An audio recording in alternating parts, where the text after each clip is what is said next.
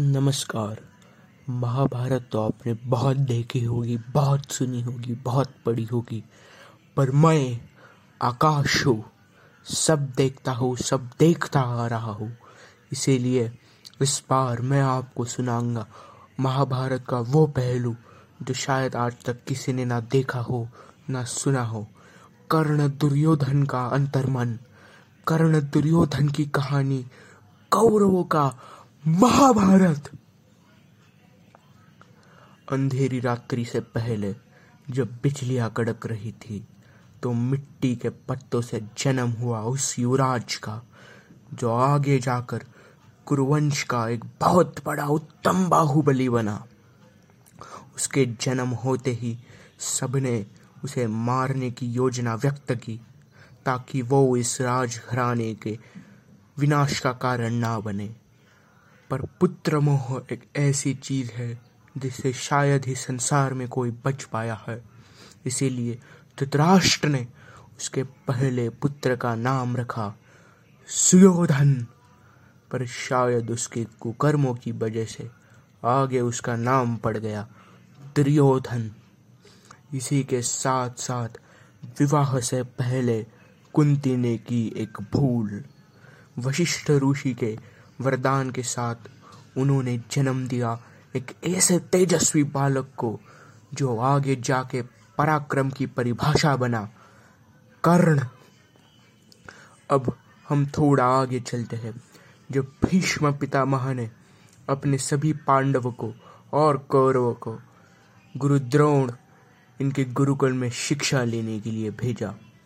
गुरु द्रोण केवल और केवल क्षत्रियों को और राजकुमारों को शिक्षा देते थे अपने लोभ के कारण। गुरु द्रोण के आश्रम में सभी को अलग अलग विद्याओं से अवगत कराया गया। भीम, दुर्योधन, गदा युद्ध करते तो युधिष्ठिर महाराज भाला चलाते। नकुल सहदेव खड़ग का चयन करते तो अर्जुन धनुष उठाते। इसी तरह उनके गुरुकुल में एक नौजवान आया। माथे पर स्वर्ण तेज लिए, आँखों में चील सा अहंकार लिए। उसका नाम था कर्ण। उसने गुरु द्रोण से विनती की, हे गुरुदेव, मुझे अपना शिष्य बना ले। गुरुदेव, कौन हो तुम?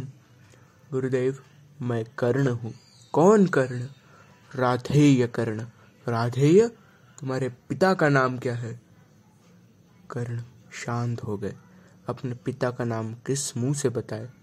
कर्ण ने कहा, अधिरथ मेरे पिता है। गुरु द्रोण गुस्से से बोले, तुम सूत पुत्र हो। कर्ण हाँ गुरुदेव, मैं सूत पुत्र हूँ। निकल जाओ सूत पुत्र। हम यहाँ पे सिर्फ़ राजकुमारों के लिए शिक्षा देते हैं। हम गुरु द्रोण है। किसी सूत पुत्र का हमारे गुरुकुल में कोई स्थान नहीं। ये बात सुनते ही कर्ण के आँखों में गुस्सा आ गया।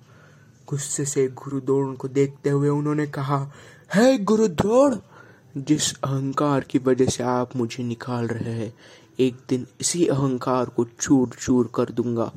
अब मैं उस गुरु से शिक्षा लूँगा, जिसने आपको शिक्षा दी है। है गुरु द्रोण, मेरे शब्द को याद रख लीजिए।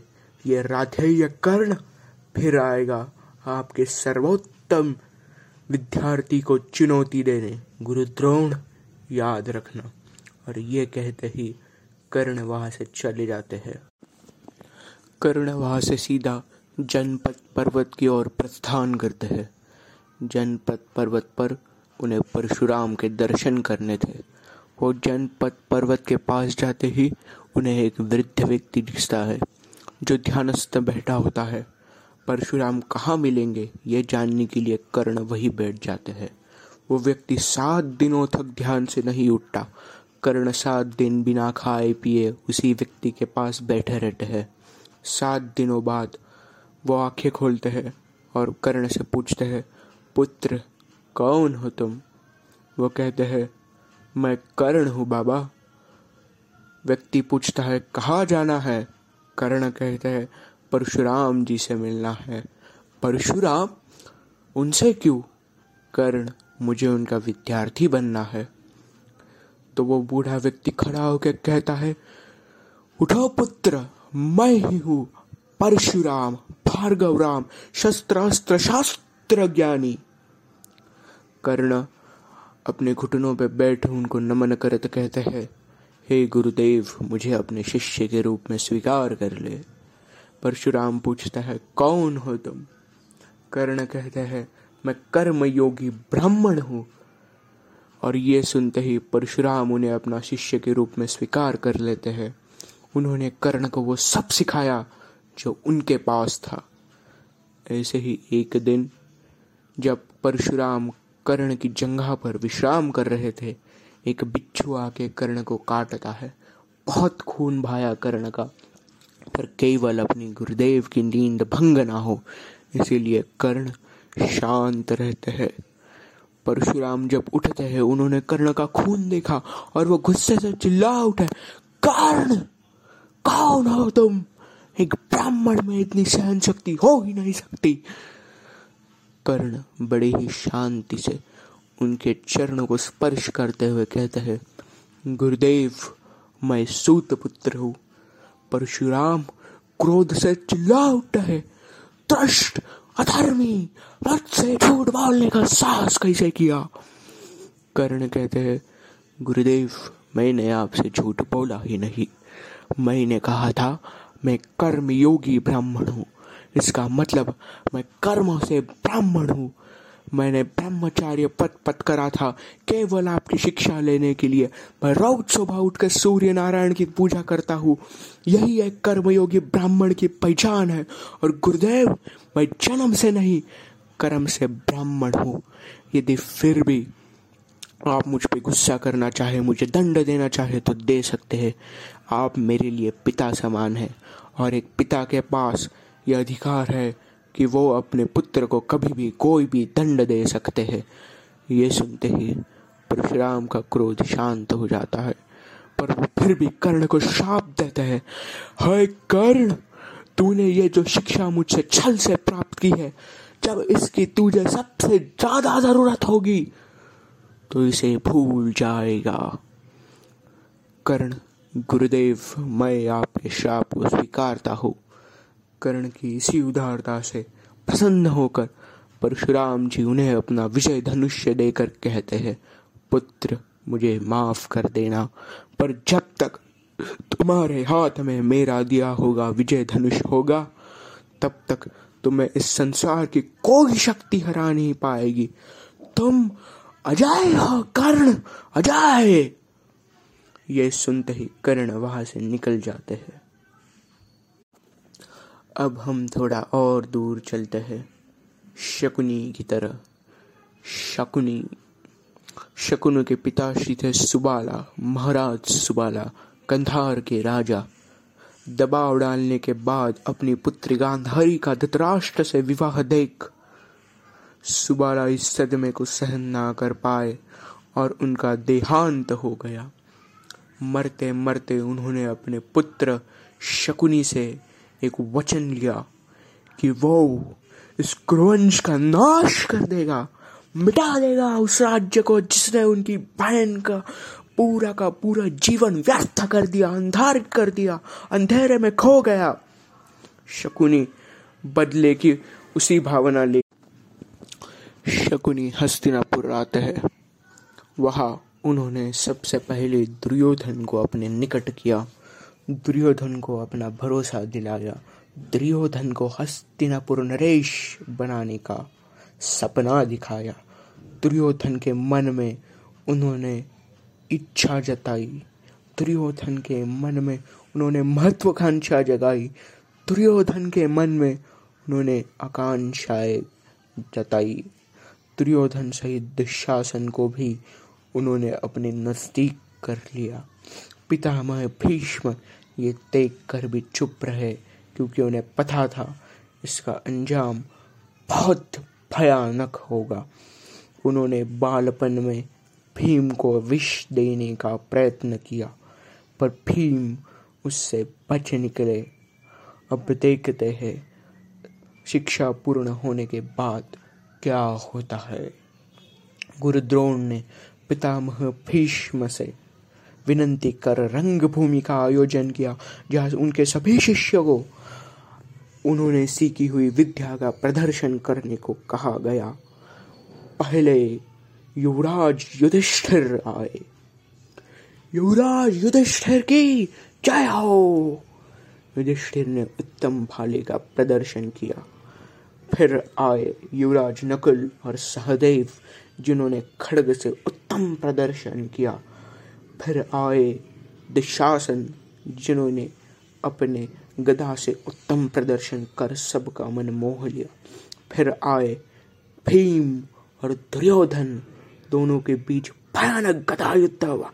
ठा ठा ठा ठा। गुरु द्रोण अश्वत्थामा, रोको इन्हें। यह रंग भूमि है, रणभूमि नहीं। यह दोनों एक दूसरे के प्राण ले लेंगे। रोको अश्वत्थामा। अश्वत्थामा रुक जाओ रुक जाओ, भीम, पीछे, दुर्योधन, पीछे रुको रुको भीष्म पितामह रुक जाओ दोनों, ये रंग भूमि है, इसका विस्मरण हो गया क्या? रणभूमि नहीं है, दोनों भाई हो, एक दूसरे के रक्त के प्यासे मत बनाओ बैठ जाओ बैठ जाओ। उसके बाद रंगभूमि में प्रवेश किया, युवराज अर्जुन ने अर्जुन ने अपने वरुणास्त्र, सम्मोहन अस्त्र से अलग अलग विद्याओं का प्रदर्शन किया। सबका मन मोह लिया। सब खुश हो चुके थे। गुरुद्रोण खड़े होकर द्वेष में आकर कहता है, संसार के सभी धनुर्धरों से मैं यह कहना चाह रहा हूँ, अर्जुन योग्य धनुर्धर इस पूरे विश्व में कहीं नहीं है। तभी दौड़ती हुई एक आवाज़ आई, हाय गुरुद्रोण है गुरुद्रोण ने कहा, कौन? रंगभूमि में ज़ोर से एक आदमी उठ खड़ा हुआ। तेजस्वी चौड़ी छाती लिए सिंह सा उसकी चाल थी। उसके आँखों में एक अलग तेज था। उसने कहा, मैं आपके इस प्रिय शिष्य अर्जुन को चुनौती देता हूँ। कि अगर वो संसार में सर्वश्रेष्ठ धनुर्धर है तो उसे साबित करके दिखाए। गुरुद्रोण ने कहा, कौन हो तुम? हिम्मत कैसे हुई इस कौरव पांडवों की? रंगभूमि में तुम्हारी आने की। कौन है तू?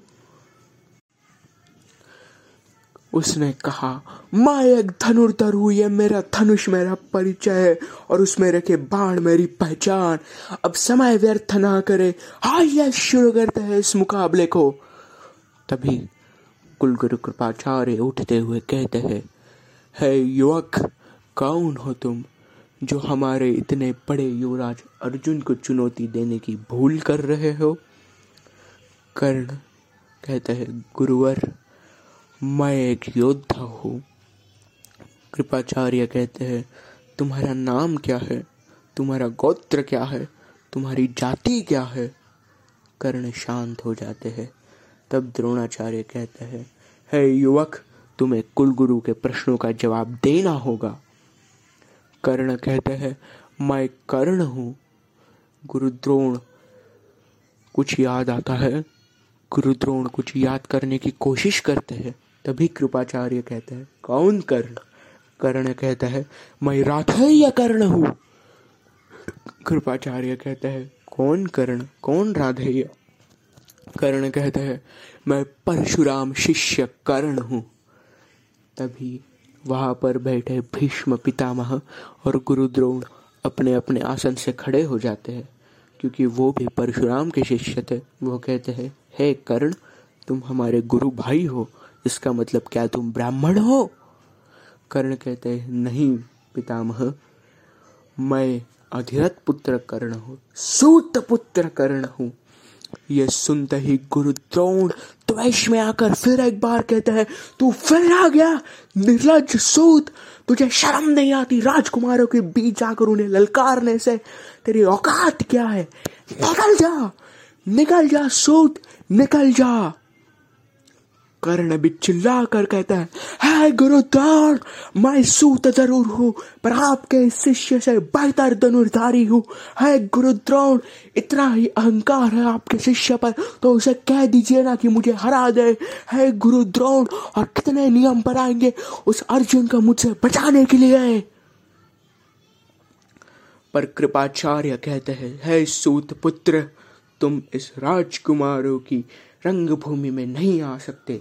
निकल जाओ। कर्ण अपने अंतर्मन को शांत करते हुए वहाँ से जा ही रहे होते हैं कि युवराज दुर्योधन करचते हुए कहते हैं, रुक जाओ महावीर। कुल द्रोणाचार्य, यह क्या है दुर्योधन? दुर्योधन कहते हैं, हे गुरुदेव, मैं ना ही इतना निर्दयी, निर्बल या फिर मजबूर हूँ कि आपके अत्याचारों को मैं साइन कर लू। गुरुकुल में भी आपने एकलव्य के साथ छल किया था, ताकि आप इस अर्जुन को सर्वोत्तम धनुर्धारी बना सके। पर हमारी रंगभूमि में आकर हमें चुनौती देने का साहस इस महावीर ने किया है, और इसीलिए इस महावीर को अपने अधिकार से मैं अंगदेश का राजा बनाता हूँ। तो बोलो, अंगराज कर्ण की जाए अंगराज कर्ण की जाए और इसे मैं अपने सबसे प्रिय मित्र बनाता हूँ, अपनी मित्रता इसे स्वाधीन करता हूँ। आओ मित्र। ये कहते ही कर्ण दुर्योधन एक दूसरे के गले पड़ जाते हैं और दोनों जन्मों जन्मों के मित्रता के बंधन में बंध जाते हैं। पर तभी सूर्यास्त होने के कारण द्वंद्व रद्द हो जाती है। पर फिर भी कर्ण सबको ललकारते हुए कहता है है अर्जुन है पांडवो, आज भले ही सूर्य नारायण ने तुम्हें बचा लिया हो, पर जिस दिन रणभूमि में मुलाकात होगी, उस दिन नहीं बच पाओगे इस राधा या कर्ण के बाणों से। ये शब्द याद रख लो। तभी विदुर शांति से धृतराष्ट्र से कहते हैं, महाराज दुर्योधन ने ये क्या किया? एक राज्य लुटा दिया, धृतराष्ट्र कहते हैं। अरे, विदुर, उसने सही तो किया। उसने राज्य एक महावीर को दिया, जो अब हस्तिनापुर राज्य का मित्र बन चुका है।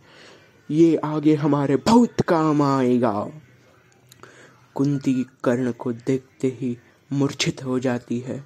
माथे का वही तेज, वही सोने का कुंडल वही सोने का कवच वो भुजाए, वो नेत्र, साक्षात सूर्य नारायण के दर्शन देता हुआ युवान, पूरी हस्तिनापुर की प्रजा उस पे मोहित हो गई। सारी युवतियाँ उस पे मोहित हो गई। कर्ण दुर्योधन, दोनों घनिष्ठ मित्रता का संबंध देखते हुए भारत भ्रमण की ओर जाते हैं। आज का ये भाग यही समाप्त हुआ। अगली बार आपसे फिर मिलेंगे इस कहानी का दूसरा अध्याय लेते हुए। दोस्तों, अगर आपको ये कहानी पसंद आ रही है तो हमारे इंस्टाग्राम पेज को फॉलो कीजिए। Champ underscore three dot sixteen तब तब के लिए धन्यवाद।